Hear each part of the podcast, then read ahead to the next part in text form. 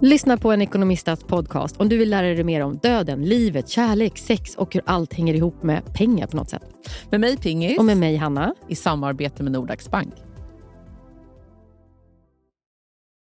Välkommen till Telenor röstbrevlåda. Hej min fina fina mamma. Kan inte du snälla swisha mig för fika? Älskar dig, puss puss. För att repetera detta. Hej min fina fina mamma. Spara samtalet när du förlorat den som ringde på telenor.se calls. Du lyssnar på en podd från Perfect Day. Vad mysigt, både du och jag är insnöada, Hanna.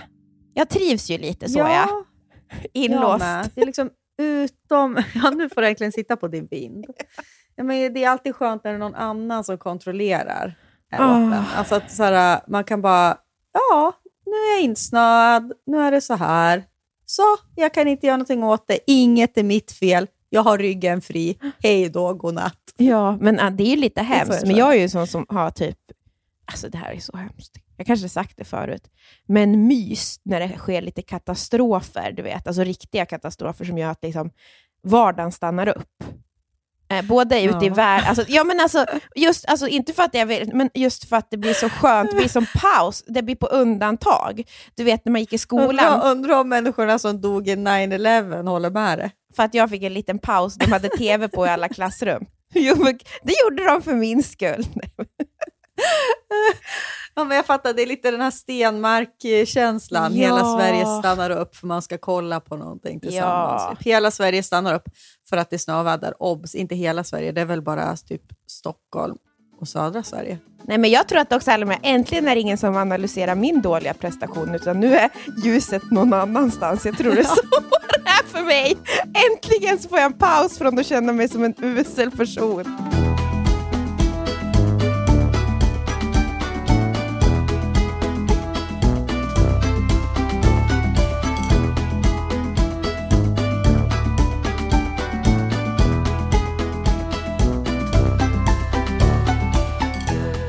Ju, alltså vi julpyntade ju igår. Ja, vet du efter att jag hade messat med dig ja. om att ni vi har satt upp stjärnor och julgran. och jag får ju inte så det för att jag är ihop med jul-Hitler. Eh, Den Anton. debatten på Instagram, så här, när får man sätta upp jul? Nej men alltså det är så tyst. Folk får sluta. Bestäm själv! Alltså. Bestäm själv. När får man? Ja, för i vårt hushåll är det ju väldigt tydligt när man får, så den frågan skulle jag aldrig ställa. Man får från första advent, det är då grejen åker fram. Och det, man får inte äta lussebulle innan. Va? Man får in, nej, nej, nej, nej. Jag har ju tjuvat nu, det vet ju inte Anton om. Jag har ju ätit en lussebulle. Nej, men, och man får inte dricka julmust innan.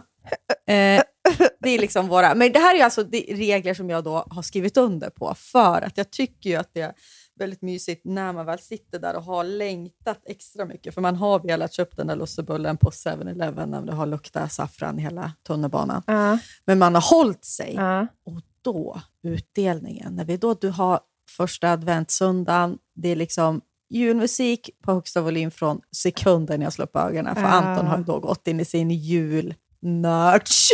Jävla töntigt. Jul! Hur fan kan man ha en podd och sitta och prata om det här? Julen! Folk som gillar jul. Jag gillar inte jul. Det, det ska jag säga exakt hur diskussionen brukar gå ja, alltså ja, för folk ja. i, i liksom världen, kanske framförallt Sverige, medelklassen i Sverige. Det är liksom så här, Jaha, vad tycker du om julen då? Nej, men det är ju ändå mysigt liksom att man får liksom träffa släkten och så, men det är jobbigt också. Det, mycket, det kommer ju aldrig bli som när man var liten. Liksom. Alltså, du vet att ja, ja, ja. Folk säger så mycket samma saker om jul och så kan det vara någon, ja men min sambo han är en riktig julnörd, han är, tycker att det är viktigt med så här. Jag bryr mig inte lika mycket. Alltså, tyst! Och nu är jag den personen. Men det är ju också de som taggar liksom kompisar i sina memes när det är typ så här 100 dagar till jul, typ så här, och så vet man så här, ja. två julnördar förstår varandra. julnörd till julnörd! Men jag tror att så här, jag önskar bara att julen skulle få vara lite mer oladdad. Även de som så här, älskar julen, som jag ändå kanske skulle typ hålla... Alltså jag gillar väl också det. Ja. Men att man bara skulle hålla käften lite mer om det. Jag vet mm. inte, för då skulle det bli lite mindre laddat för de som har pro- verkligen psykiska problem med julen. Ja, men jag, har, jag är lite år för år. Ja. Jag har inget, alltså du vet såklart, eh, gillar att åka hem på julen, gillar julen hemma hos mamma och pappa. Jag själv tycker det är lite blandade resultat hur jag lyckas liksom fixa för mig själv. Nej, men det var ju några år, det var ju några år där julen var riktigt jävla jobbig tyckte jag. Ah, Eh, när man inte ville gå hem och få lampan på sig så att säga. nej. Uh. Men nu är ju Florens så himla stor, så var ju hon, för vi, mamma och pappa var ju nere för några veckor sedan och då hade de tagit med sig då, eh, Timrå julgranar till, till mig. så de har ju stått ute på balkongen. Och Florens har ju sett dem där och frågat när vi ska klä dem.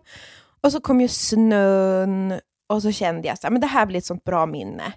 Så då fick eh, Johan gå ut och åka pulka med henne och så hämtade jag upp allt julpynt, liksom ställde ordning och gjorde såna här, alltså saker som jag minns själv, som mina föräldrar gjorde. Men granen var liksom redo för att klä. För oftast var det så här i min familj, nu ska vi klä granen. Sen tog det två timmar att få den att stå upp, eh, fem timmar att trassla ur julgransbelysningen, så man låg ju och grina i soffan innan man fick veta. När ska jag få sätta upp min smällkaramell? ja, och det är också ett tips till alla föräldrar nu till jul. Sätt, alltså montera ihop leksakerna, sätt i batterierna innan ni ger bort dem. För alltså, det där misstaget har jag gjort med Florence så många gånger. Jag tycker att jag är snäll. Jag går och köper någonting. Sen så grinar jag för jag hittar inte en sån här miniskruvmejsel och hon typ hänger i mitt ben och jag är så här, mamma försöker bara vara Och så hade snäll. man inga AAA-batterier hemma till den här lilla hunden. Som ska... ja, fy.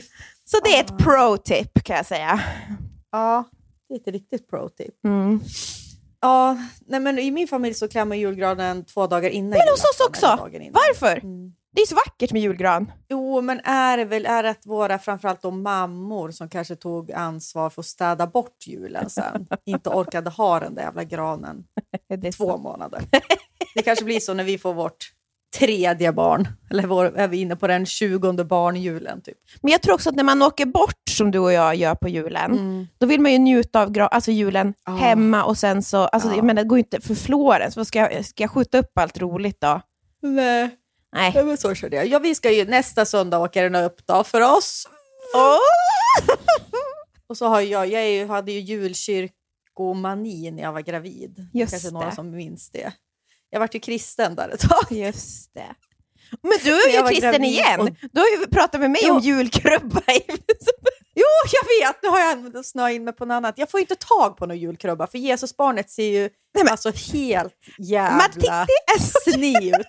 det är så kul, man bara så tittar som- vilken fin krubba och sen så bara ah! Vad är det för något som... Ja, då Jesusbarnet alltså monstret. Alltså det, det är de som målar de här gubbarna. ah. Förmodligen är det väl så här, ifall man köper in en julkrubba från typ så här, den är masstillverkad i Bangladesh, då är det väl klart att det är väl någon stackare som då för 50 öre har suttit och målat det där Jesusbarnet. För ög- då har de väl bara tryckt dit penseln då på ögonen. Så det är liksom helt sket. Alltså, bara, jag trodde. Jesusbarnet var vackert, det är så groteskt.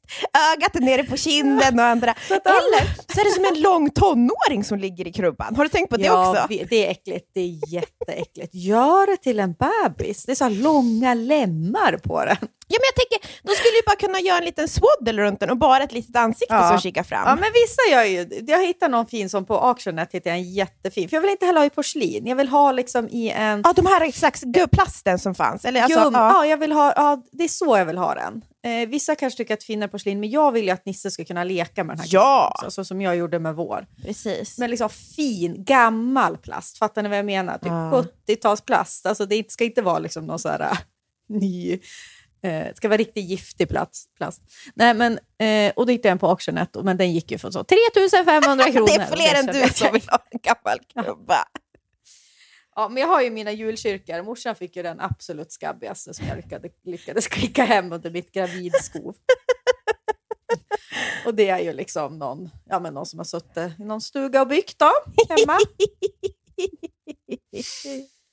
Så det ska fram då för mig. Ja. Men det är också kul att ha fula julgrejer, för det är också ett minne. Allt ska inte vara perfekt. ja, jag tycker också det. Alltså, du vet, jag, det är min, det är min heter det, bästa stund när jag går runt och tittar på alla tomtars ansikten hemma hos mamma och pappa och bara, hur i helvete ser de ut? Och det är så jävla sjukt. Alltså, folk kan ha hur bra stil som helst, alltså vet, inredningsstil. Och man har tema och så. Sen är det som under julen. Då ska bara de där fula porslinstomtar ska ställas i full, alltså prydnader. Så, så här, det känns som en riktig så här 80-talsgrej. Det är att ha skräckfilm, porslinsprydnader. Ja. Men det är mysigt. Det är ja, ju vi det. har ju inga tomter. Nu har vi ju ett helt hus att fylla. Så nu eh, har vi ju lite brist på julpynt känner jag. Men jag ska shoppa i veckan. Mm, det var roligt. Och du då? Apropå hus. Ja. Ska vi prata lite om mer om ert hus? Ja, men jag, alltså, Du har inte berättat så mycket. Nej, det har jag inte. Men vi flyttar ju inte in förrän sen vår. Så det känns som att Mm. liksom, det är så många som vill veta, som skrivit DM, jag ska prata mer om huset och inredning.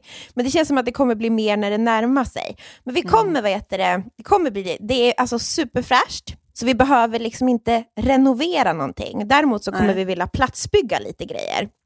Och sådana saker. Och, alltså du vet, jag bara roliga saker. Det kommer vara mer fokus på inredning, vilket känns jättebra. Fast Underbart. att jag och Jo... Det är ju, Jo. det är, du kanske ska berätta, det är ett radhus som ligger väldigt Ja, det, lig- fint. det ligger i eh, Danderyd, så jag har kommit upp mig Mm. i samhället. Och det är relativt nytt. Ja. Eller nej, vilket år är det från? då? Alltså egentligen det är inte liksom jättenytt, modernt. men det är ändå väldigt så här, modernt. Jaha, det, ja, men det är väldigt fint både alltså, ut, Ja. heter det, utsidan. För man tänker radhus som är byggda 70, inte fan vet jag. Ja. Det kan ju se verkligen olika ut utifrån. Men det här såg ju nästan så arkitekt. Jo men det är ju Liksom arkitekt. ut. alltså det är ju arkitektritad. Alltså så.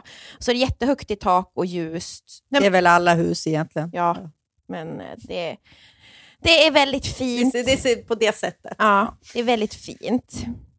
Skitfint. Ja, och Perfekt storlek också.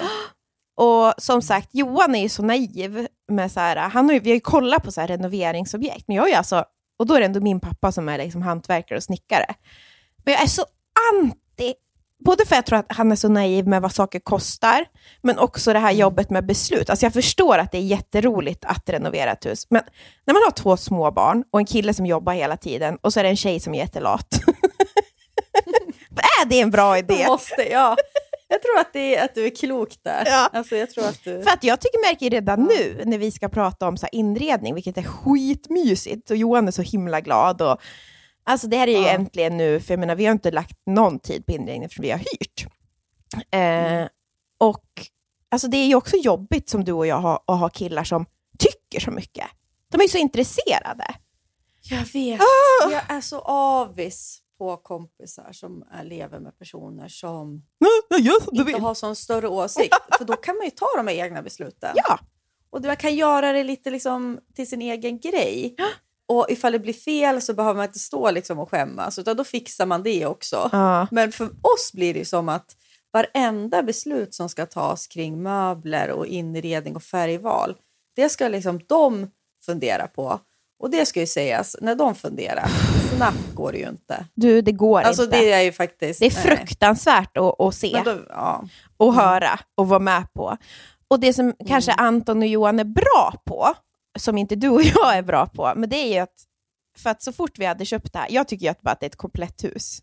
Alltså den listan som Johan hade skrivit upp, vad som skulle göras. Jag bara, vad, vad, är, vad är det här för någonting? Alltså det är den längsta listan. Då är det så här, byta el, alla eluttag, för de är inte tillräckligt snygga. Alltså jag, jag, också. ja, jag, bara, jag har aldrig sett hur de ser ut ens. Förstår du? Va? Det är så jävla intressant att de, deras hjärnor gång på gång, alltså jag vet att ni kanske är trött på att vi pratar skit om dem, men det är faktiskt fascinerande. Det här är inte skitsnack, utan det här är Fascination. fascination. Ja. Hur man kan fungera så jävla olika.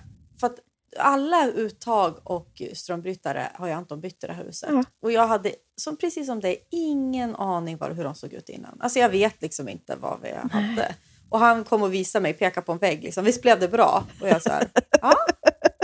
Ja, gud, ser mycket fräschare ut. En annan sak som jag sitter och kollar på nu är att han har ju bytt alla fläkt. Vi har ju sånt här FTX-system, alltså fläkt i huset. Ja. Eh, och då, eh, alla du vet, så, skivor som sitter för de här små uttagen, Ja. utblåsen, Ja. de har han bytt. Han tyckte de var lite gula. De har Johan skrivit upp att han ska byta i vårat hus också. Jag bara, vart sitter Ja, de någonstans? Så jag, vart är de? Men, men, det, men det är som du, som du säger, det är ju... För jag ser ju sen, absolut, jag kanske inte ser första det, liksom, gången uttagen. Men sen när han har bytt, jag förstår ju, det blir ju en fräschare helhet. Ja, men liksom. det blir ju För Jag är det. ju mycket mer inriktad på så här, vad ska vi ha för soffa? Vad ska Exakt. för gardin? Precis så är det ju. Och, ja, men det var också någon så här utelampa. Han bara, jag måste byta till en cleanare utelampa liksom, som är slickad mot väggen. Jag bara, "Ö, okej, visste inte ens att vi hade en utelampa där. Alltså, och det, det är, så, det är ju sånt som är med på listan. Men jag tycker det är jobbigt när det ska komma till stil. För vad man än gör när man har en annan som är intresserad, att det alltid blir en kompromiss. Man får ju aldrig exakt som man vill. Alltså det, det, för att Johan är så mycket mer clean. Clean. Ja, mycket mer clean än vad jag är. Han vill ju ha liksom, raka linjer, designmöbler. Jag vet Mm. inte, alltså det ska vara skinn typ. Någon dyr Mm. skinnstol. Ja, men en klassisk, kanske manlig stil. Ja, då, alltså liksom, maskulin lyxig. kanske man ska säga. Ja. Lyxigt Mm. maskulin. Och så jag är väl lite ändå mer så här, jag, dröm, alltså jag tänker ju väldigt mycket på färger, textilier. Men du skulle ju vilja ha liksom tyg, mönstrat tyg överallt. Ja, och typ, Alltså, alltså på jag, ett bra sätt. jag är ju alltså älskar tapeter. Jag tycker att det är så jäkla härligt. Alltså Johan Mm. tycker det är det fulaste som finns. Men nu är det en kompromiss. Det kommer i alla fall bli tapet i tjejernas rum. Alltså där får jag gå all in, för att han tycker att där kan det vara Mm. liksom lekfullt ändå. Men det är mycket, alltså det, det blir liksom en kompromiss. Men jag tänker man måste hitta liksom ledordet. För du och jag var ju på den här äh, magasin... äh, releasen och då fick man ju den här, Mm. den här tidningen med och då var du med hemma hos hon influencern Jeanette Madsen.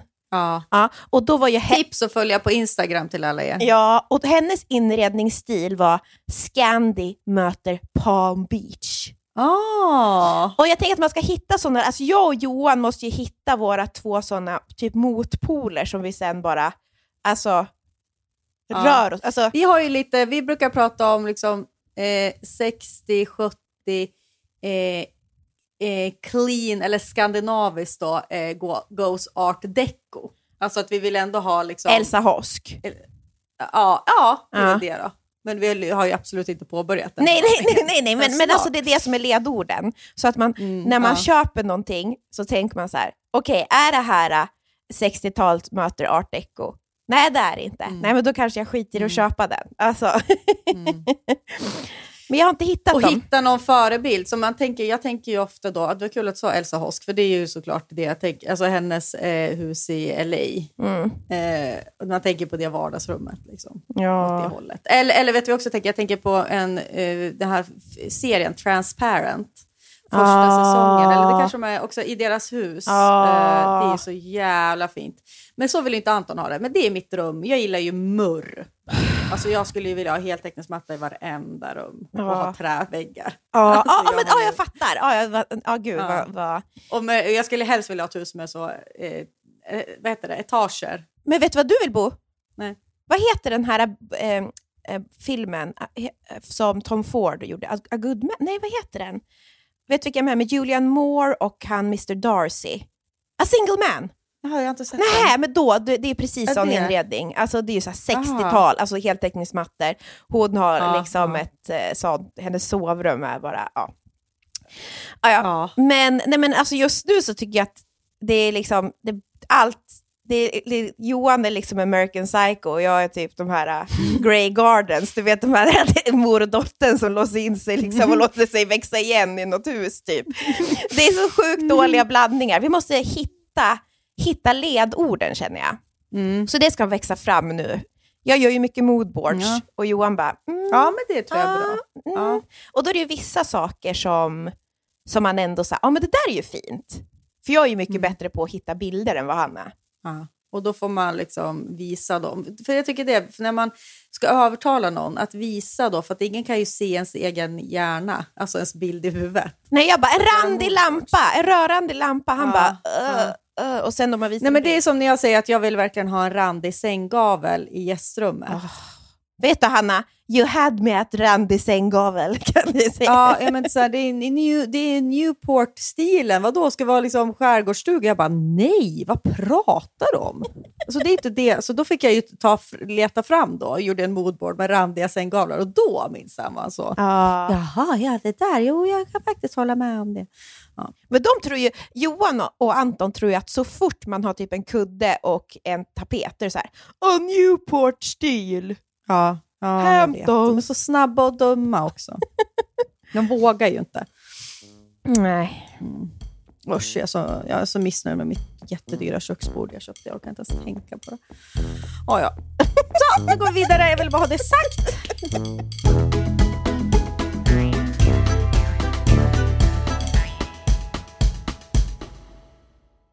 Livet, vet ju både du och jag, kan både vara flyktigt och föränderligt. Jo tack. Men då finns det någon som håller en i handen genom alla de här äh, faserna i livet och det är Länsförsäkringar. Och Den här podden görs ju i samarbete med Länsförsäkringar. De har ju både försäkringar, pension, spar. Ja, och det här med att ha ett sparande, ett långsiktigt sparande, det känns ju bra. Mm. Speciellt kanske ifall man är lite som du och jag kan vara. Kortsiktiga. Kortsiktiga. Mm. Men då är det väldigt tryggt då att Länsförsäkringar finns där och erbjuder då ett eh, långsiktigt sparande. Jag tänker bara så här, saker som man vill ge sina barn. Körkort.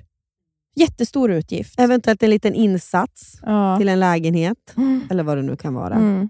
Kanske Det kommer aldrig Nisse få, för han ska bo hemma med mamma. Ja, det behöver han kanske inte. Nej. ja, eh, tack Länsförsäkringar för att ni finns och för att ni samarbetar med oss. Tack. Nu, sju påsar kläder har rensat ut. Sju Ja, jo, tack. påsar. Jag vet. Tradera är ju fortsatt sponsor podden. Ja, we love them. Vad är det nu? Du ser väldigt lurig ut. Jag vet. Har Anton sagt någonting? Nej, jag och Tradera har drivit lite med mig. Ja, vi har ju vi, vi har så god kontakt, jag och Tradera. Och då så sa jag, för de, jag har ju också rensat ur, Ja. och då sa de äntligen kommer det lite kvalitetskläder.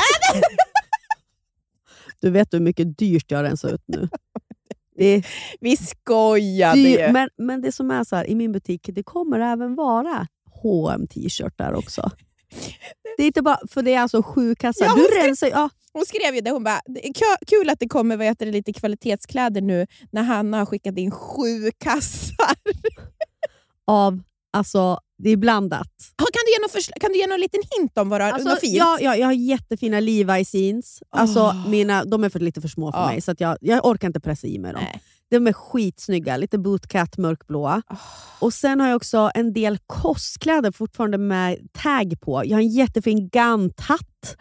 Barnkläder, supermycket fint. Alltså ifall du har en treåring-ish hemma. Mm. Jättefina stövlar från Treton, typ knappt använda. Mumistövlar också. Oh. Ifall ni har någon som har typ 24-25 i skor. Ja, ni hör ju. Det kommer komma mycket där, men absolut. Sen kommer det komma, det är linnen, nå, kanske någon noppa på, men de kommer ju säljas för 20 kronor. Så jag vet inte om Trade- Tradera kanske går back på det här. Ja, men också kan vi väl säga att i, slut, i slutändan så hamnar det ju i vår semesterkassa. Precis. Och så får ju ni fina grejer också. då. Vi vill ju bara såklart att våra butiker ska gå bra, för i slutändan är det ju en gemensam pott. Till Köpenhamn. Köpenhamn. Vi sparar och sparar. Mm -mm. Tack Tradera. Thank you Tradera! Jag var ju på Mammagalan. Nea, Mm. hallå? Ja, jag lyssnar. Och jag tror alla har hängt med här i svängarna. Men förra året så var jag där eh, och, och pratade i podden efteråt om att jag kände mig som ett ufo. Typ. Eh, jag ja, men satt, in, satt med personer jag inte kände, som ja, inte var så intresserade av mig såklart. Eh, och det behöver man absolut inte vara. Men det var bara liksom, ja, jag vet inte. Ni har, ni har, har jag hört hela långa diskussionen. Sen blev jag, fick jag tjata till mig en inbjudan nu då. Eh, eftersom att jag gick ut med att jag var portad, vilket jag eventuellt var. I alla fall, tack och lov så har Frida Lund ordnat en jättemysig eh, fördrink på Doma. Måste aldrig vara där, måste ändå göra lite reklam för det, för det var så jävla mysigt där. Mm, jag vet, det är Eh, så det är hon mysigt. Tia Malmgård, heter hon så? Mm. Ja, kocken. hon, det är hon som har det. Supergullig. Träffade, där, träffade ju min gamla eh, projektledare Klara Doktorov, hängde mycket med henne. Eh, hängde mycket med Sofia Wood, Elsa Billgren, du vet. Eh, Telina Thomsgård, Asabia. Ja, men du vet, Ja. hela det Hela gänget. gänget. Elsa, Elsa Ekman och Elin Ekman, eh, som vi också hade hos Bianca. Så då träffade dem lite. Jag satt mitt emot Elin, hon är ju helt underbar. Eh, så hon och jag snackade en hel del. Och sen, det som hände då var ju att vi hade den här fördrinken, bara drack mängder med vin. Mhm. Alltså drack så mycket vin så att det var helt sinnessjukt. Måste också bara lägga in en liten grej här nu, för att jag såg att folk hållit på och... Ja, men Frida Lund skrev till mig och bara så här... Ja, men tydligen så är det någonting, folk pratar skit om henne på internet. Jag vet inte exakt vad det var, men jag vill bara så här... Och att jag var indragen i det här, för att jag hade ju nämnt henne någonting i, i mammagalan. Alltså att hon DMade mig kring det där. Så vill jag verkligen bara säga nu här, så att inte hon ska få något mer skit, att hon är ju verkligen världens gulligaste, så jag förstår inte vad ni håller på med. Vänta nu, Eh. men vadå? För, för det, på grund av det vi sa om, alltså när du skämtade om, det var ju du som skämtade om att du var kränkt. Hon hade ju bara bjudit in dig. Ja, Alltså, ja, jag vet inte. Jag tror det. Eller så var det att vi pratade skit om folk som eh, var PK men eh, dum i huvudet och bipade namn. Så då har folk börjat spekulera att det är Frida Lund. Ja, det där gör vi ju aldrig om du, igen. det gör vi Så aldrig. Nej, nej, sluta skriv till folk. Jag ska, det, då gör jag. Nej, ja, nu, ja, då är jag skyldig då. Det, Okej. var, det var dumt av oss Ja. eh, att göra. Så fan vad det snöar nu ute. Vi- Det bara byggs på. Snart kommer vi inte visa ut. Eh, vi är totalt insnöade. Men det som hände då var ju att vi är ju alla packade. Vi kommer till mammagalan och jag känner direkt att just det, jag har ju bjudit in mig själv på den här festen. Då vet man får en känsla av att är jag riktigt välkommen här? Vad ska jag ha för liksom, attityd när jag går in här? Kaxig. Och då blir man ju tänker jag bara att jag ska ha attityden att jag är snäll. Ja. Eller liksom att gud, tacksam för att vara där. Kill Liksom, vilket jag också är. Där är så här, kindness. ja, men jag menar att det här är ju jätte, det är skitbra ordnat event och liksom, det kost, tar väl massa, det är väl personer som har lagt jättemycket tid på det här och liksom, ja du vet. Men då får jag lite känslan om när jag kommer dit att det kanske inte bara har varit glada miner hos mamma. Redaktionen. Alltså det här kan verkligen bara vara i mitt huvud. Återigen är ju jag då en, en över... Alltså, om jag blir bjuden nästa år, då, alltså, det, är, det är mot alla odds om jag säger så. Kommer dit, eh, ser direkt liksom att de är så här, hej hej Hanna, hej, liksom, någon säger liksom en liten sån ton typ. Eh, som, ja, som att de så här, känner igen, ja kul att du är här, typ eller något. Och då är jag så här, ja gud. Alltså, då, På nåder. Alltså, de, ja, på nåder. Eh, och då känner jag direkt så här, fan vad... Oj, gud, kanske inte... Sen blir jag ju mött då av en jättetrevlig kvinna, men som ändå är lite så... Hej Hanna, vi ska eskortera dig till din plats så att du ska få en riktigt bra plats i år. Ursäkta? Du fick inte gå och leta efter din plats som alla andra. Alla andra gjorde det, Mia. Sluta. Hanna! Sluta! Alla andra Nej, gjorde de det. behövde, nej, sluta! De behövde en vaktare till dig. De behövde ju sätta in, de hade ju sagt då på redaktionen att det, är en galen kvinna som har förföljt oss senaste tiden. Mamma världsen Gunilla. Persson. Eh, vi behöver då liksom, ja, men vi behöver sätta in extra personal för att ta hand om den här personen. Eh, så det var det som hände. Jag blev eskorterad till mitt bord. Eh, och jag var så åh gud, jag försökte ändå då vara så normal jag kunde. Här, gud, för skitbra plats. Ja, det här blir jättebra. Förlåt för allt. Vi har liksom lite missnöje. Ja, jag vet inte. Eh, Oh my god. men eh, ja, jag vet inte fan. Det var ju säkert, jag överdriver det här givetvis, men eh, en liten komisk sak var bara också att eh, det var ju på Junibacken, Ja. så att vi åkte ju alltså, jag har ju aldrig åkt den här sagotunneln. Jag, Har du inte? Sofia, nej. Och man fick åka alltså eh, sagotunneln till festlokalen då. Mm. Så att då sitter jag med Elsa och Sofia och vi har ju druckit, kanske jag har ju alltså druckit så ofta. Jag är i alla fall fyra glas vin in Ja. och ska nu åka sagotunneln. Och de säger någonstans typ så här, gud nu kanske du, du, man kan ju börja grina av den här. Typ. Jag bara, ja, ja, ja vadå, Pippi Långstrump eller... Pff, Ja. Sitter vi där, åker den här sagotunneln och så... Och så hör du bara Astrids, Astrids röst, så börjar man ju gråta. hör, nej, men jag hör Astrids röst. Det sista, liksom, de tvingade Astrid till att göra på dödsbädden. Ja. Typ. Eh, hon låter jävligt släpig i den där, det är ändå, men det är väldigt, väldigt fint.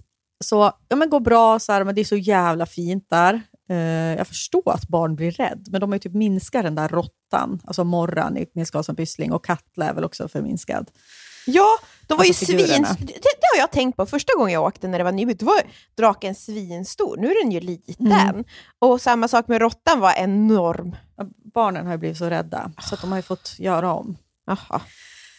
Eh, Det är ju min kompis pappa som har Junibacken där. Jakobs pappa är ju han som... Just det. Just det, ja. det. just Mm. det, just det, just det. Och även han som spelade då, Jonathan i Bröderna Lejonhjärta. För det är det jag ska komma fram till nu. Allting gick jättebra i Sagotunneln. Tills Hanna Persson, vinpackad, ser då Bröderna Lejonhjärta. Jonathan! Börjar höra det där. Jag känner hur det knyter sig i halsen. Det är så här, du, jag känner ju inte Elsa och Sofia så väl heller, men jag gissar, jag, man sitter ju på, som på rad Ja. den här sagotunneln, så man, man, jag kollade inte så mycket på dem. Alltså mina tårar rann och rann och rann. När de hoppade från, när de hoppade från klippan, Ja. sista scenen där. För att de vill liksom dö tillsammans, eller gå vidare tillsammans. I, ja, ni vet. Nej, men det är så... Jag ryser nu när jag tänker på det. Ja.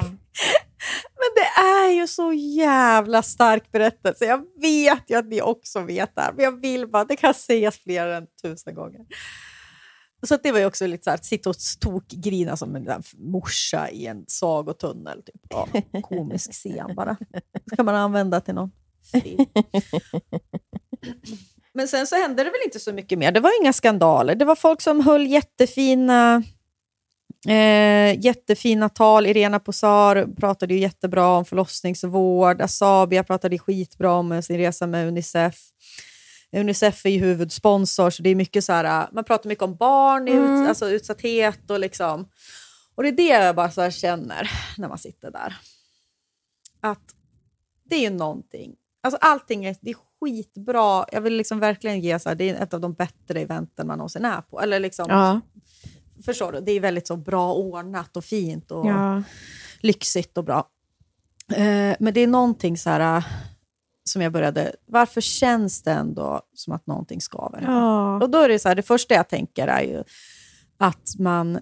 Ja, men som mamma jämför man ju sig mer än någon annan, speciellt som ny mamma. Och liksom, det, det där kommer ju på köpet med att typ bli förälder. Jag tror hos nästan alla i alla fall. Och då blir det ju någonting med just mammakultur och att vi titulerar olika mammor. Man får rösta, det är en jury, det är olika mammor som får titlar. Årets bla bla bla mamma. Det skapar ju också en en större jämförelsesjuka eller liksom en, eh, vad ska man säga, Ja, för då, det är ju så konstigt. Tänk för mig då som inte är bjuden. Och så skriver massa till mig. Varför är inte du bjuden på mammagalan? Ja, Är inte det lite konstigt? Så det är ungefär Jo, som, varför jo. är du inte bjuden? Så här, har du inte Ja. gjort tillräckligt? Eller tycker du att, det, borde, tycker du att det är konstigt? Och så här, Alltså det är så kon... alltså det blir ju väldigt märkligt. Du, Ja, du är ju mamma, någonting. du är mamma som är Ja. offentlig mamma som pratar mycket om ditt moderskap. Varför är inte du där? Nej, jag vet. Det är någonting. Och såklart, ja, man kan inte bjuda varenda jävla mamma som finns på Nej, sociala nej, medier. Men, precis. men eh, det- Det är svårt. Det måste vara jävligt svårt för dem att ha den här galan och liksom... Men vet du en sak? Det finns säkert betydligt sämre mammor än mig på den där galan. Ja. eh. Men det är ju, jag vet inte fan, det är liksom, jag är så kluven för samtidigt ska man inte kunna liksom... Prata om moderskapet och mammaroll. Ja, Ja. prata om moderskap ligger inte, liksom, man är vuxen människa, man måste väl kunna bara ta eget ansvar för att inte jämföra sig. Och så vad fan, ja. Jag vet inte, jag bara slängs lite med det. Men, men det jag till slut hamnar i, som jag inser, så här, jaha, det är ju det är kanske varför det här, det är det här som skaver mest hos mig. Just ja, Ja. det är ju det här. Det är ju att, det är såklart att vi är 300 mammor som sitter här, Mm. kvinnor. Och det är inte män som gör det här. Det är inte Nej. män som, som lyssnar på, på eh, en, en person de kan identifiera sig med, som har varit och rest någonstans där barn är väldigt utsatta. Det är inte män som uppmanas skänka pengar. Det är inte män som, som uppmanas dela, på sina, dela saker på sina kanaler. Det är inte män som pratar om sin roll i föräldraskap. Vad har de för ansvar? För när de gör det, låt säga i den här SVT, omdebatterade SVT-serien Tre pappor, eller vad fan den heter, då är, det inte, då är det inte papparollen som diskuteras knappt, utan Nej. det är ju bara män som söker sig själva. Där pratar man inte om hur man är i förhållande med barn, hur prakt, alltså som vi gör på Mammagalan, när det handlar mycket om barn i fokus. Liksom. Vi är på Junibacken, det är barn. För, för Eh, jag vi är menar, där för att vi alla har barn. som Asabias resa till, till med Unicef till exempel, Mm. det eh, har ju inte med någonting med moderskapet att göra. Eller förstår du? Nej, Det, har ju, det är ju nej, allas, alltså det är liksom, det är Mm. någonting som, som Ja. berör oss alla. Men det är Ja, då... samma med förlossningsvården. ja. Ja, ja, som gud ja. drivs jättemycket. Ja. Det är vi, är det vi 300 mammor? Alltså jag förstår, jag, jag, jag brinner ju när jag hör en, alltså jag tycker att det är skitbra att, det här, Ja. att vi pratar om det. Och jag liksom skänker ju pengar och jag tycker att Irena, när hon pratar om förlossningsvården, är skitbra. Och ja, men du vet, det är genuint intressant att sitta där och lyssna. Mm. Men det, man hamnar ju alltid i det här, alltså, eller i alla fall jag hamnar alltid där. Bara, vad, ja, ännu, ännu ett ansvarsområde att bocka av för mig. Då. Mm. Ännu liksom en kamp att ta. Mm. Som vanligt och vara liksom med mina bundsförvanter i männen, Männen. i papperna. Ja, jag förstår. Jag tror nog många känner igen sig. Alltså, så känner väl... Alltså, Du är nog inte Och den det är enda. inte mammagalans Nej, fel. gud, alltså jag menar, nej. Det är ju liksom inte, det är ju bara så här, äh, ja, Att det, det är hur det var att vara kvinna.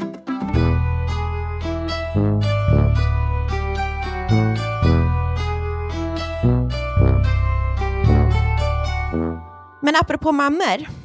Jag har läst en så jävla bra bok Ja, som heter jag jag, I'm glad my mom died. Av eh, Jeanette McCurdy. Och du, jag pratade lite snabbt om det innan och du har ju haft har lite koll för du är ju på TikTok. Den är ju väldigt trendande på TikTok, bland annat. den är trendande på TikTok. Hon gjorde en skitbra, om ni inte, du kommer ju rekommendera alla att läsa boken, Ja. men ifall man inte orkar det så kan jag bara säga att hon Men läs en boken. otrolig, ja, men hon gjorde en otrolig intervju i, på Red Table, eh, Red Table Talk. Ja. Och nu ska jag berätta lite om alltså, bakgrunden. Men eh, Jen då, hon är en gammal eh, barnstjärna som har varit barnstjärna på Nickelodeon. Hon var där i tio år, eh, två olika serier. Och den här boken handlar om hennes, alltså, handlar om hennes relation till hennes mamma, för det var som var väldigt abusive. Va, abusive? Vad vad- vad har man för likvärdigt ord i svenskan? Nu måste jag tänka. Eh, Vänta. ja, det är så abusive, det finns misshandlande. Men det är också så, det är Alltså, det går ju psykiskt, nej, för hon är också väldigt man, Utnyttjande. utnyttjande kanske. Och det är ju misshandel också, psykisk misshandel som hon råkar ut för.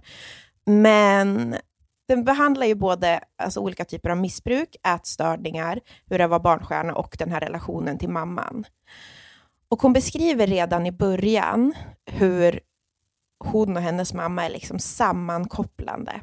Redan när hon är sex år så lever hon för att göra sin mamma glad. När hon fyller år så får hon en present som hon inte tycker om, en liten outfit. Och hon öppnar, ser den och bara, jag hatar, hon gillar inte så här tjejiga kläder, men bara du vet, åh gud, det här är den bästa presenten jag någonsin har fått, för hon inte vill göra sin mamma ledsen.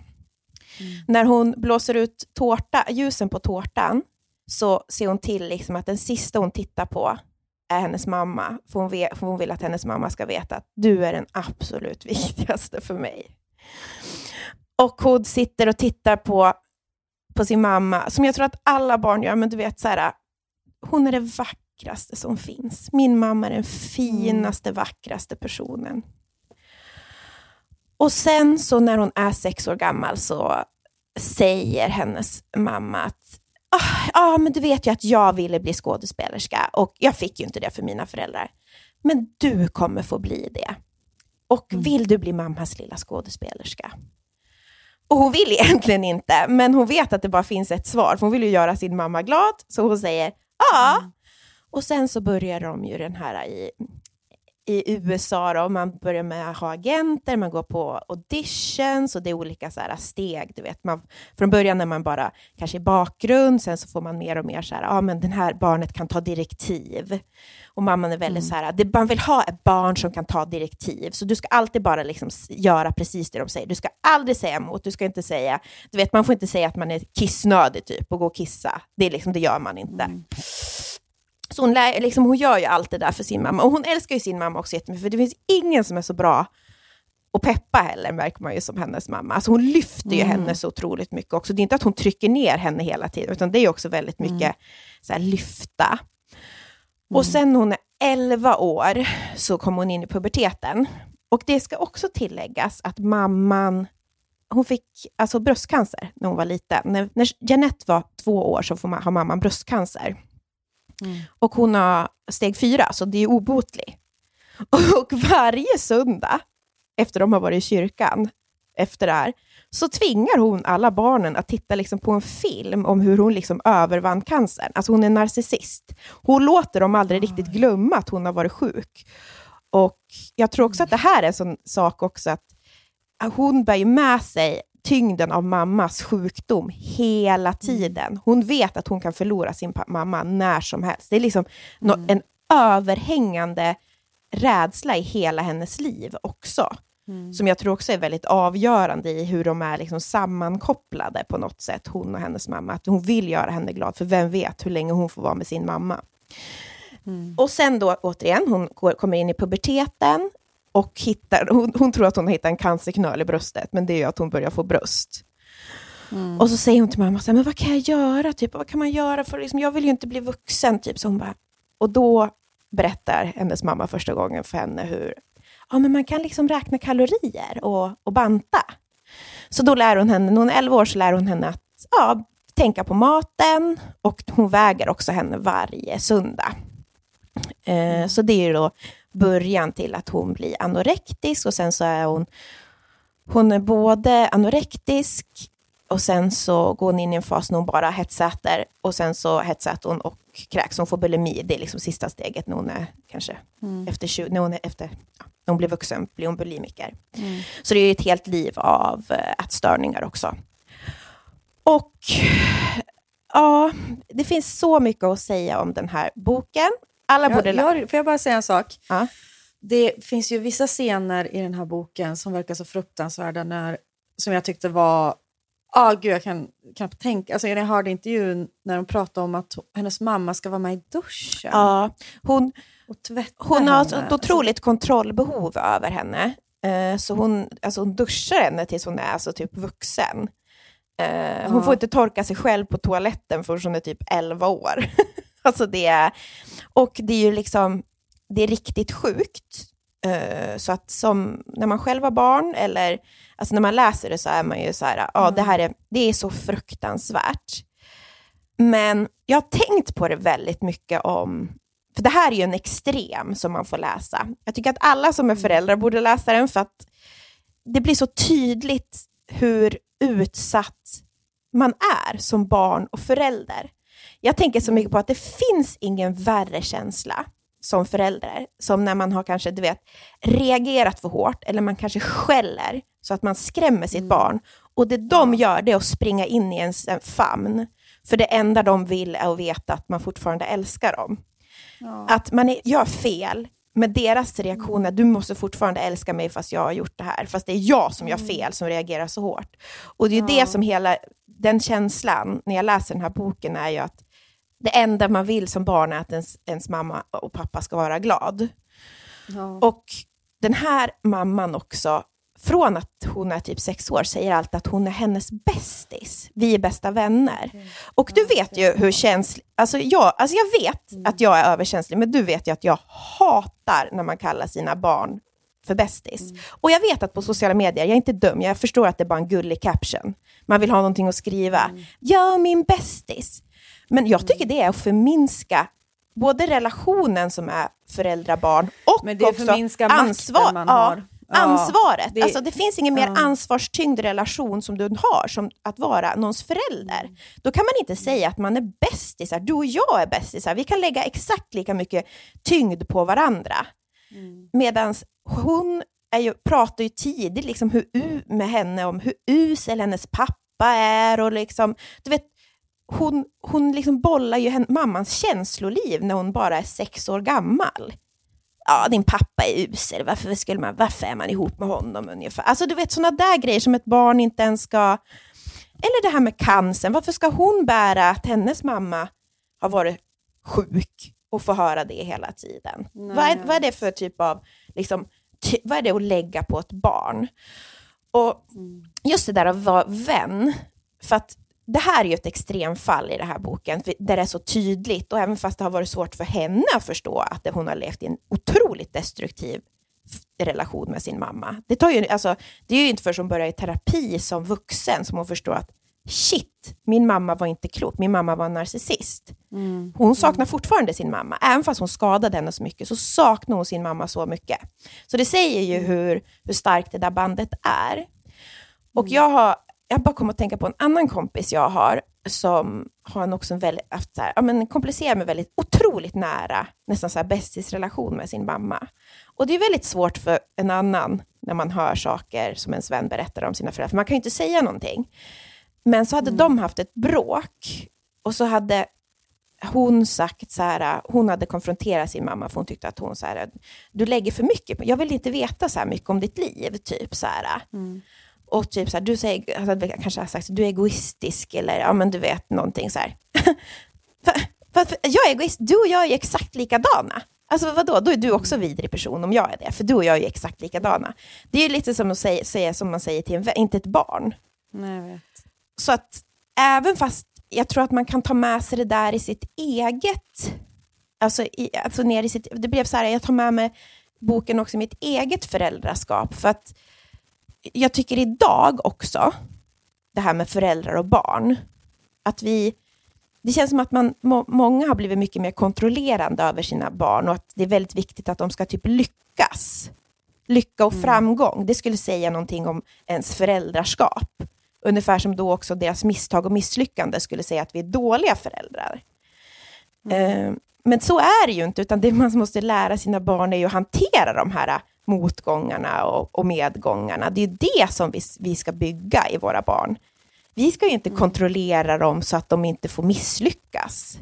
Nej, vad är det för liv? Vad är det för... Det är ja, direkt livsfarligt. ja. Så att ett liv ser inte ut så. Nej, och att, liksom att, att ett syfte är att göra sin, liv- livets syfte att göra sin mamma glad. Ja, och det kommer, för jag tror att alla barn, precis som du säger, alla barn har ju det där i sig. Mm. Det känner man ju redan nu med sina barn, liksom att, eller med sitt barn. Ja. Att det enda de vill är att man ska vara glad. Och, och, och vet du, som förälder kommer man aldrig vara glad jämt. Man kommer grina för sitt barn och det får man och man får vissa massa känslor. Men huvudsaken tycker jag i alla fall är att mitt barn ska aldrig känna att det är på dem. Nej. Nisse, det har, Nisse, har, Nisse har ingen makt över hur jag mår. Nej. Alltså han, det spelar ingen roll, han ska aldrig behöva känna att så här, han måste göra mamma glad eller hans beteende har det direkta effekter. Det är klart, alltså till viss del, ifall han slår mig måste jag få säga aj eller ifall han gör alltså sådär. Men, men att det är hans ansvar, att den tyngden, man, för, för det känner man ju ändå. Alltså, det är som medfött på något sätt, liksom att man vi, vill ju att den man älskar ska må bra. Det är väl det det grundar sig i. Men att som barn liksom känna det ansvaret att jag, det hänger på mig nu. Jag måste få liksom upp stämningen i det här hushållet. Eller jag måste, det är jag som står för glädjen i det här, den här familjen. Och det där är så, för jag är ju uppvuxen så till viss del i, i perioder. Eh, och att känna den tyngden eh, och kanske få höra det också. Att det är tur att vi har dig Hanna som alltid är så glad. Eller du är våran solstråle. Eller det är liksom, men man får höra det väldigt mycket så kan ju det, ja, men jag vet inte. Det, även fast det, det kommer ju inte heller från något ont ställe. Men det gör ju någonting med barn att man, den där medfödda plisande personligheten som man redan har. Den, Blir förstärkt. den får ju näring i sånt där. Ja. Så att jag tror att för mig är, handlar det mycket om att vara försiktig. Jag, alltså för jag är ju en sån känsloperson så jag kommer ju aldrig, jag vet ju med mig själv att jag kommer ha väldigt svårt att liksom dölja saker för Nisse. Men jag kommer vara väldigt noga med att säga att och försöka visa att så här, mamma blir glad också och av Alltså jag kan jag ta ansvar själv för mina känslor. Alltså, Mm. Förstår du vad jag menar? Exakt. Jag kan bli väldigt arg snabbt på min plattång, men det, det, det liksom har ingenting med dig att göra. Nej. Lev ditt liv, var det den du är. Så det bra. Ja. Jag vet inte. Så, men det är lättare sagt än gjort. ja, men det är det. Men Daglig. Men det är alltid intressanta ämnen i den här boken. Ja, alltså, det känns som. För att, eh, för det, jag vet inte, just barnets utsatthet och vad vi förväntar alltså, Ja. det, Också det, det, är så, det, det är väl den främsta formen av egoism hos föräldrar. Det här med att kontrollera sitt barn, att torka sitt barn tills att man är 11. Ja. Det handlar ju, eller de tills att barnet måste ju 11, få miss... Alltså om... snälla, låt dem få en bajsrand i trosan. Ja, Alltså- ja, ja, ja verkligen. ja, men och att, så här, att det tänker jag mycket på nu med Nisse och hans kropp. Alltså barn, barn ska ha integritet med sin kropp från att de föds. Tycker jag. Alltså, Man Mm. kan inte liksom... Det är klart att man måste tvätta dem, så här, men han ska ju alltid få känna... Jag menar, det är så himla Men man kan ju säga så här.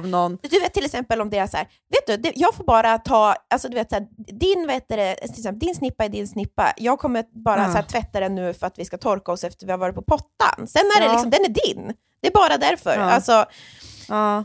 Och jag, så här, om du vill ha en bajsrand i trosan, ha det då. Alltså, jag vet inte, jag kommer inte kontrollera, jag lägger mig inte i. nej. Alltså, och, och det är väl det absolut finaste man kan ge sitt barn, liksom, eg, alltså att den tar ansvar för sitt eget liv och att den är, blir, gör alla de här stegen mot självständighet. Det är så jävla... För det är det vi vill. inte. Vi vill ha självständiga barn som, som tar beslut, dåliga eller bra, som de sen Ja. tar ansvar över. Det är det vi vill ha. Och det vi ska vara är ju villkorslös kärlek, en famn som finns där när de behöver den. Men vi, Mm. alltså, Men jag tänker mer bara, får jag bara uppehålla mig lite vid kroppen också? Ja. För att det där har jag funderat på lite i vuxen ålder, för jag kommer ju också från en väldigt så kropppositiv familj till viss Mm. mån. Eller Mm. liksom, man är naken och det är inga riktiga, liksom, ja, det är inte kroppen i kroppen och sådär. Mm. Eh, till viss del. Sen är det klart att jag också uppvuxen med en morsa som alltid vill vara smal. Men det jag tänkt på var ju så när man börjar bli så här 10, 11, kanske för vissa tidigare, för andra senare, alltså att man börjar få en uppfattning om att min kropp är privat, eller jag vill inte visa, jag kan inte vara naken inför alla. Liksom. mm. Att som förälder då inte har den attityden om men vadå, varför vågar du inte byta om här? Så Ja. Jag har ju bytt blöjor på dig sen du var barn. Vad är det fjantig du är? Vad löjlig du är nu. Ja. Vad tycker du att du har bröst nu då? Liksom? Ja, men vänta, ha respekt för barns kropp. ja, men verkligen. Gud, det där låter fruktansvärt. Ifall, alltså, Ja, men att man liksom inte... Ja, men jag vet inte, jag kanske inte har upplevt det liksom helt personligt, men jag har liksom sett det där, att det ska Ja. vara liksom... Säg ingenting. Det är så jävla käns... Ja, Känns- precis. Låtsas som ingenting. Ja. jag tror liksom jag upptäckte hur det där var känsligt. Ska jag, har jag berättat den historien när min syrra kom i puberteten när jag fortfarande var barn? Nej. Nej, det var så jävla hemskt. För då var det så att jag, jag var typ sju då, Mm. för min syrra är sju år äldre än mig. Och så hade vi varje söndag, då bastade vi hela familjen. Alltså Mm. ofta.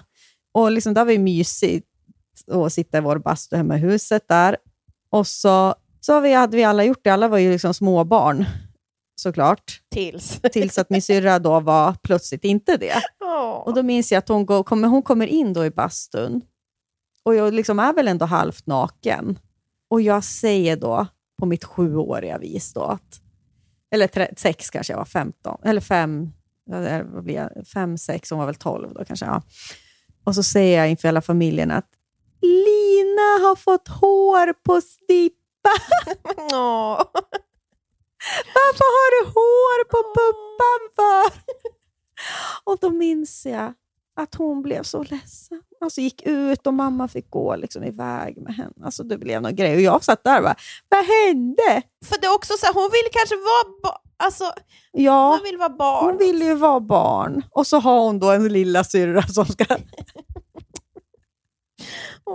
Och det var där någonstans jag insåg att jaha, kroppen har Och det var då din mamma tog med henne ut och sa, det finns sätt att stoppa det här. Du kan vara Ja, börja räkna Kalorier. Väg dig.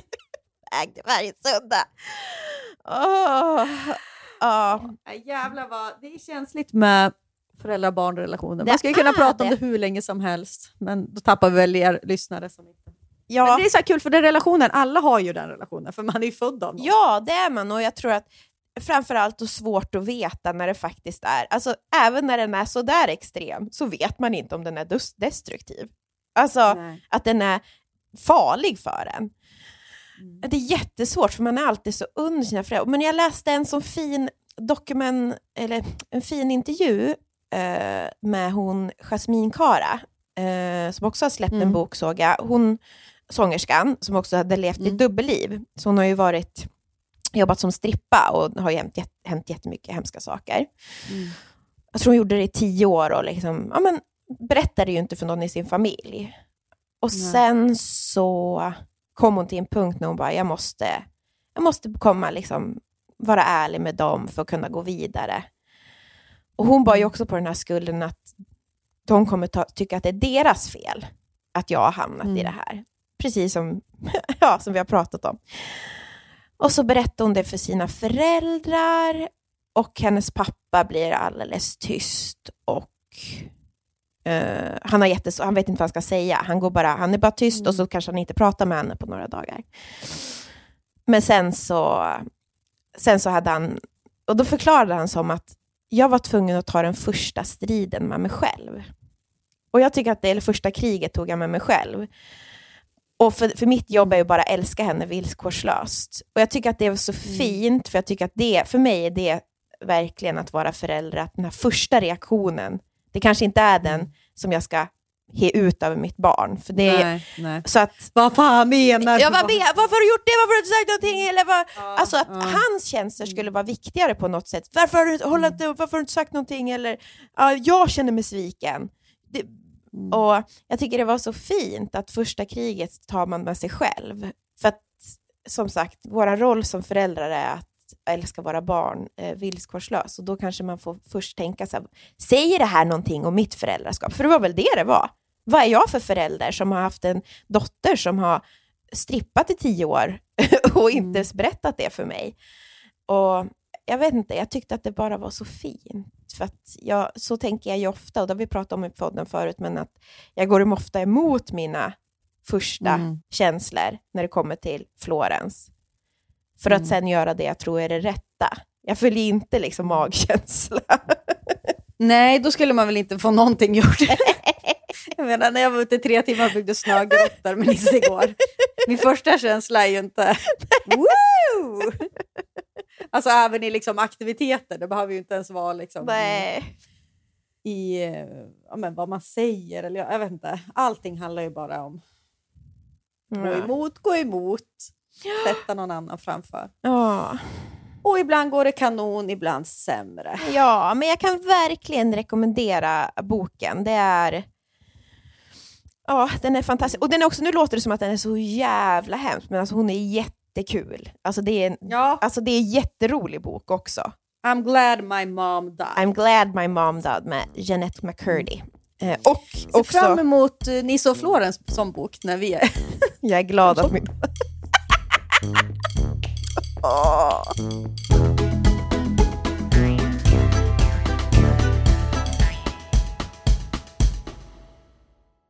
Fodora, Fodora! Välkomna tillbaka Fodora som poddsponsor!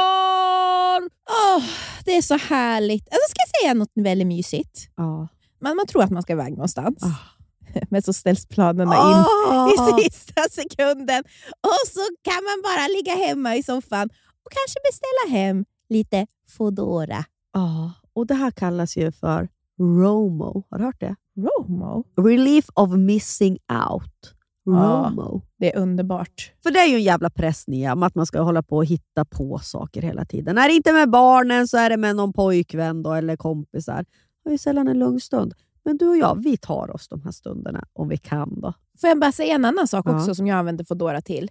Eh, jag berättade ju att eh, killarna åkte till fjällen med min bil. Var Mm. lite av strandsatt hemma. Märkte att jag inte hade blöjor och mjölk hemma. Då Foodorade jag hem mjölk och blöjor. Det är verkligen ett så kallat lifehack. Mm. Ja, och just nu så hittar man upp till 30% rabatt på matvaror hos Foodora Market. Ja, det var ju det du handlade på, då, Foodora Market. Exakt. Och andra matbutiker i appen. Tack Foodora. Tack Foodora. Jajamän, Bastard Burgers. Är vi deras ansikte utåt? Men snälla. De serverar svenskt nötkött, men har också en stor vegansk meny. Det vet du va? Ja, Ja, jag vet. ja, ja. För du vet, ibland, jag är ju för- ibland, vegan. ibland är ju du vegan. Ja, när rätt person frågar menar du? jo, men det är jag ju. Eh, och Jag gillar också det här att de tar ju tillbaks eh, signaturhamburgare. Ja. Det kommer ju såna här Hall of Fame. Eh, så två nygamla signaturburgare gör ju efterlängtad comeback varannan månad. Så där kan man gå igenom hela... Får jag säga en annan sak? Man blir aldrig, hinner ju aldrig bli less. Vad älskar jag? Spicy nuggets. Vad finns nu på Bastard Burger? Jag vet, de är så jävla goda. Jag börjar grina nu för att jag är lite, lite bakfull. Sen har de också after work-öl. Man kan gå dit då med sina ungar, få, och sin kille är också supernöjd om man Mm. nu har en sån. Ta en bärseluring och en kids menu och spicy nuggets. För att säga, ska jag säga en sak? Florens har varit där så mycket. Och så du vet på borden så Man har de ju rita. Nej, men, nej, men det, men på, på, på bordet i Täby centrum då är det, är det bland annat en bild på du vet, Old Dirty Bastard. Ja. Så då frågar jag alltid, vem är det här? Då säger hon, Old Dirty Bastard. så mycket har vi varit där. Ja, och nu i början av maj släpps även en ny då, eh, signaturbörjare och det är ingen mindre än The Notorious Chili Cheese. Jag som började med chili cheese på. Och det älskar ju du. Men snälla, det här är det enda jag vill ha. Massa ost och så lite jalapenos. Supergott. Ladda ner också deras app och beställ.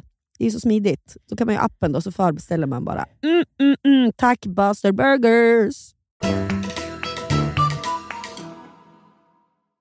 Vi har fått in en lyssnarfråga, men Mm. i boken, Jeanette, hon hade ju också en eh, Nickelodeon-show med Ariana Grande. Mm. Precis när Ariana Grandes karriär var, tvungen, var på väg att liksom, du vet, ta fart. Så hon var ju bara Mm. i skuggan av henne. Och jag tycker att hon också är så modig att prata om avundsjuka Mm. och svartsjuka. Alltså, Mm. det blev... Det är Hon, så jävla tabu. det är så otroligt Tabuämne. tabuämne. Och hon, till slut så blev hon bara, Ariana blev bara en symbol. Ah, hon bara, jag tog det personligt. Allt som hon fick var det som att hon tog ifrån mig. Alltså du vet, för att jag, alltså det var som att hon tog det direkt från henne. Jag tycker det är en sån intressant eh, känsla att, aha, hon får, hon får eh, ha game night hemma hos Tom Hanks. Om inte hon hade funnits hade det varit jag som hade varit där och haft game night med Tom Hanks. Vilket så är det ju inte, men det är det som är känslan. Och vi har fått in en lyssnarfråga från en tjej som har blivit alltså, besatt av sin killes ex. Och den här tjejen, som, alltså exet då, är liksom skitsnygg, framgångsrik och har också en öppen Instagram som man kan gå in och titta på Mm. och bara bli avundsjuk på. Och Mm. Hon vet också att de hade liksom en dålig relation och att hon inte var något snäll med hennes kille. Men det spelar liksom ingen roll, för hon är verkligen... Mm. Alltså allt på bild är... alltså hemmet, allt är bara en dröm, typ. Ja. Och hon vet inte hur hon ska sluta jämföra sig och sluta Mm. vara svartsjuk. Och de här har ju också ett barn ihop, ska sägas. Ja. Ex, ex-tjejen och hennes nuvarande kille. Mm. Så de kommer ju såklart fortsätta hålla kontakten och det är viktigt att de har en bra relation och sådär. Mm. Eh, nej, alltså jag tror verkligen att hon som skrev in, eh, jag tror verkligen inte att hon är ensam om att känna så här. Men precis som i boken, alltså att det, Mm. att det här att man förväxlar men alltså, svartsjuka är så listigt på så sätt, för Ja. man blir ju riktigt dum i huvudet. Ja. Det är ungefär som när man blir rädd. Mm. Alltså, för man blir rädd för någonting, då kan man ju inte tänka en klar tanke, för man liksom, hjärnan låser sig. Jag tycker svartsjuka är en slags rädsla för också att förlora någon. Alltså, Det är väl det det handlar om, till stor, eller liksom att man inte själv räcker till. Det är väl det som är största rädslan. Men det är som att det skulle säga någonting om en själv. Ja, ja. Och då blir man ju också korkad. För att rent logiskt, kan hon, hon skriver också det, hon kan förstå att de hade ingen bra relation. Det finns ju en anledning varför de har gjort slut. Men hon får inte känslomässigt in det i sin kropp. Och så blir det här maniska beteendet att man kollar eh, sin killes ex Instagram om och om, om, om, om igen. Man liksom frossar i det där. Det blir liksom en del av ens vardagliga rutin. Typ. Alltså att ha ett ex, eh, alltså sådär, alltså jag menar man Mm. är ju alltid intresserad av den, den man är tillsammans med eller den man träffars ex. Och om den personen tänker jag ha ett, ett öppet och stort Instagram, alltså det är som, alltså det är, det är ju perfekt för att liksom väcka Ah, igång fan, fantasin. vad jag hade varit där och grejat. Alltså jag tänker bara på de få, få, få exen eller liksom, du vet, tjejer kring Anton. Ja men snälla, jag hade väl koll på varenda. Alltså jag tror inte de förstår hur bra koll jag hade. och, och jag menar, det är så sjukt, för där är ju också, Mm. till slut så blir ju det där, hon blir ju ingen verklig människa. Nej. Utan hon är ju Nej. någonting som den här tjejen skapar i sin fantasi utifrån Mm. Instagram. Det blir som ett troll i skogen som hon tänker på, ingenting annat. Alltså, Ja. Hon finns ju inte ens, den här som lever i hennes huvud. Och framförallt så här, Instagram, det är liksom allt är beskärt, alltså beskuret och, och filtrerat. Alltså, Ja, ja, ja. Eh, men jag tycker också den här typen av svartsjuka och avundsjuka, det är ju den som Mm. är den vanliga. Men det är aldrig den typen av, tycker jag, som blir riktigt skildrad i så här, böcker och sånt. Det vore ju ofta Nej. så här, alltså du vet, jag vet inte, det är liksom inte på det sättet, det är två svartsjuka män typ som...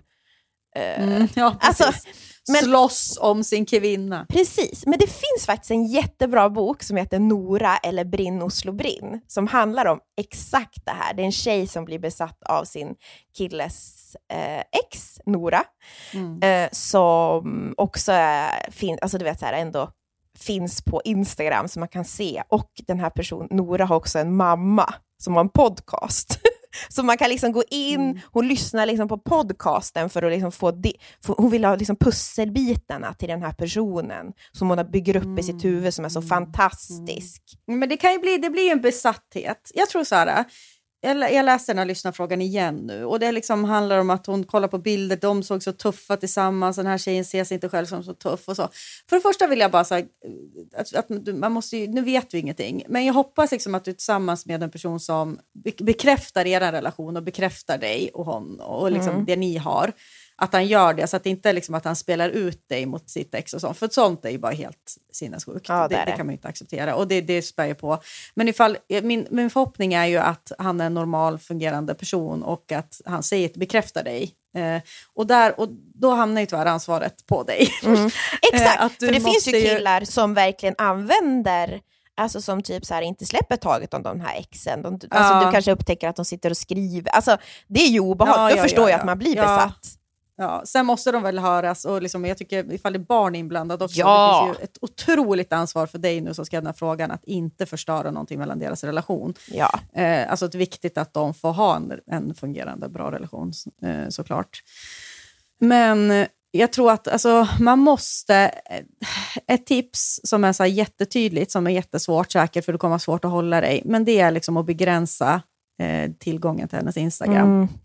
Alltså att du måste... Det är, alltså jag talar från personliga erfarenheter nu här, Mm. men liksom inte exakt, men, men liknande. Så att när man börjar få in sånt där i sin vardagliga rutin, Mm. oavsett liksom vad det är, men som skadar, som i slutändan, man vet att det är liksom självskadebeteende, Mm. men man fortsätter göra det. Du måste bara göra cold turkey. Ja. Det går inte att så här, alltså, och så får du se hur länge du klarar det. Då. Sätt en vecka då Mm.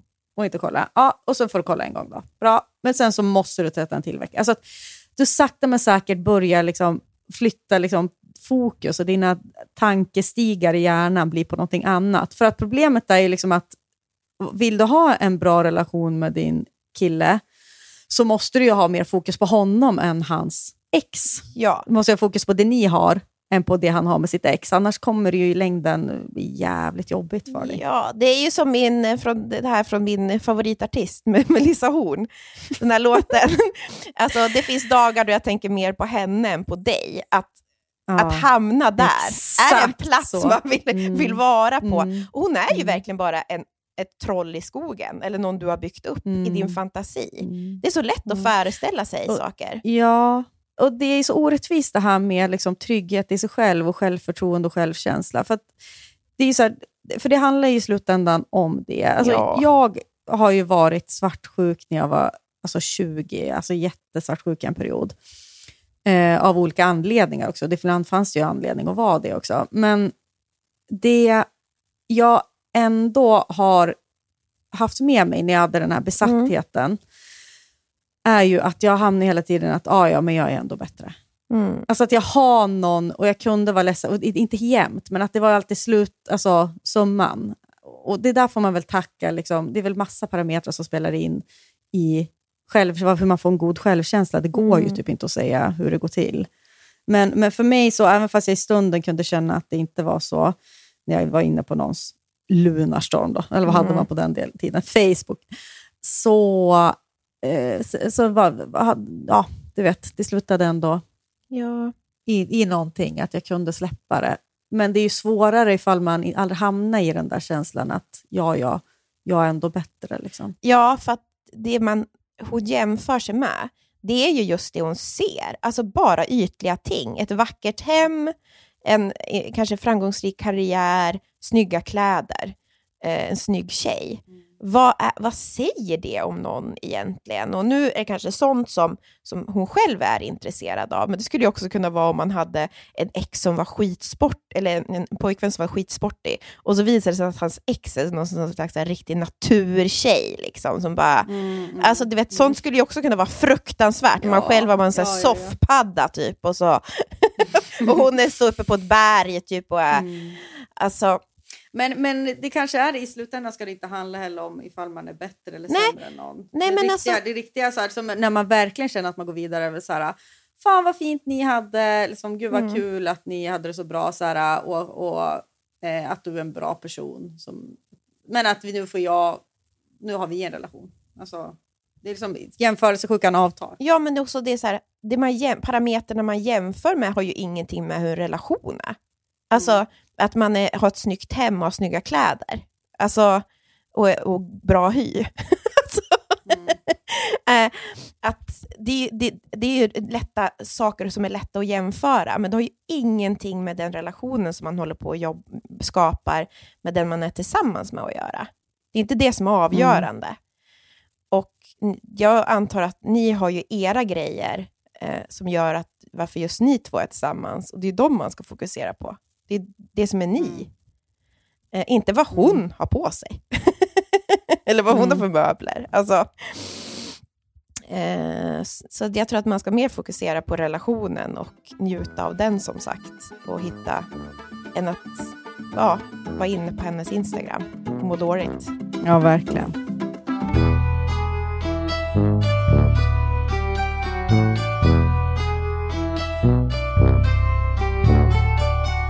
Jag har ett barn som skriker uppe och en kille som ska gå in i ett möte. Ja, sorry. Nej, gud. Det är, ingen. det är inte ditt fel, det är mitt liv. Mm. Och en mens som bara rinner och rinner. Mm, vad skönt. Jag har på mig mensrosa nu. Ooh, nice. Ja, för fan vad sjukt. Apropå den här boken också. Får jag bara säga en sak till? Mm. För hon får ju tillbaks cancern, mamman, sen. Eh, Ja, just det. och, och dör. Så, och, då när de vet det, då, då ber hon, då henne, alltså mamman ber Jeanette att sjunga på hennes begravning, Wind beneath my wings. Vet du vilken låt det är med Bette Midler? Nej. Ja, Nej. nej men alltså, jag, alltså jag mådde så dåligt. men det är ju, de- den är ju så här, den, den kommer ju från en film som heter Beaches som handlar om två bästa vänner. Där en är jätteframgångsrik och den andra alltid står lite i skuggan. Och så är det typ så här, did you ever know that you're my hero?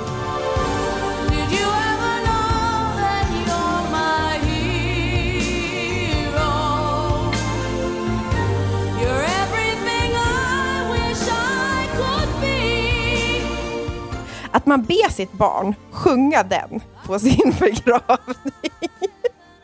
Det är ju för fan helt jävla... Det är så jävla...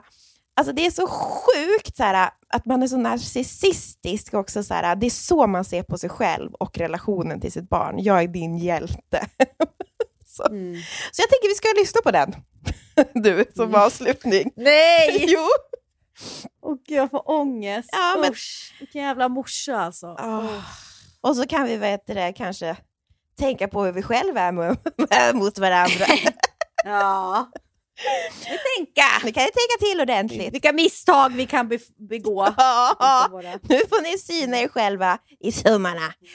Ja, men vi, vad heter det, syns... Eh, hörni, tack alla som lyssnar på podden. Tack. Vi älskar er. Ja, det gör vi Ta det verkligen. lugnt ni som befinner er i snöstorm. Ja, verkligen. Sitt hemma på undantag. Jag ska ut och skaka lite buskar här nu. Ja. De kan ju gå av. Det är ett tips från mig till en er trädgårdsägare. Man ska ju skaka buskarna så de inte bryts av av tunga snön. Puss och kram. Hej! då.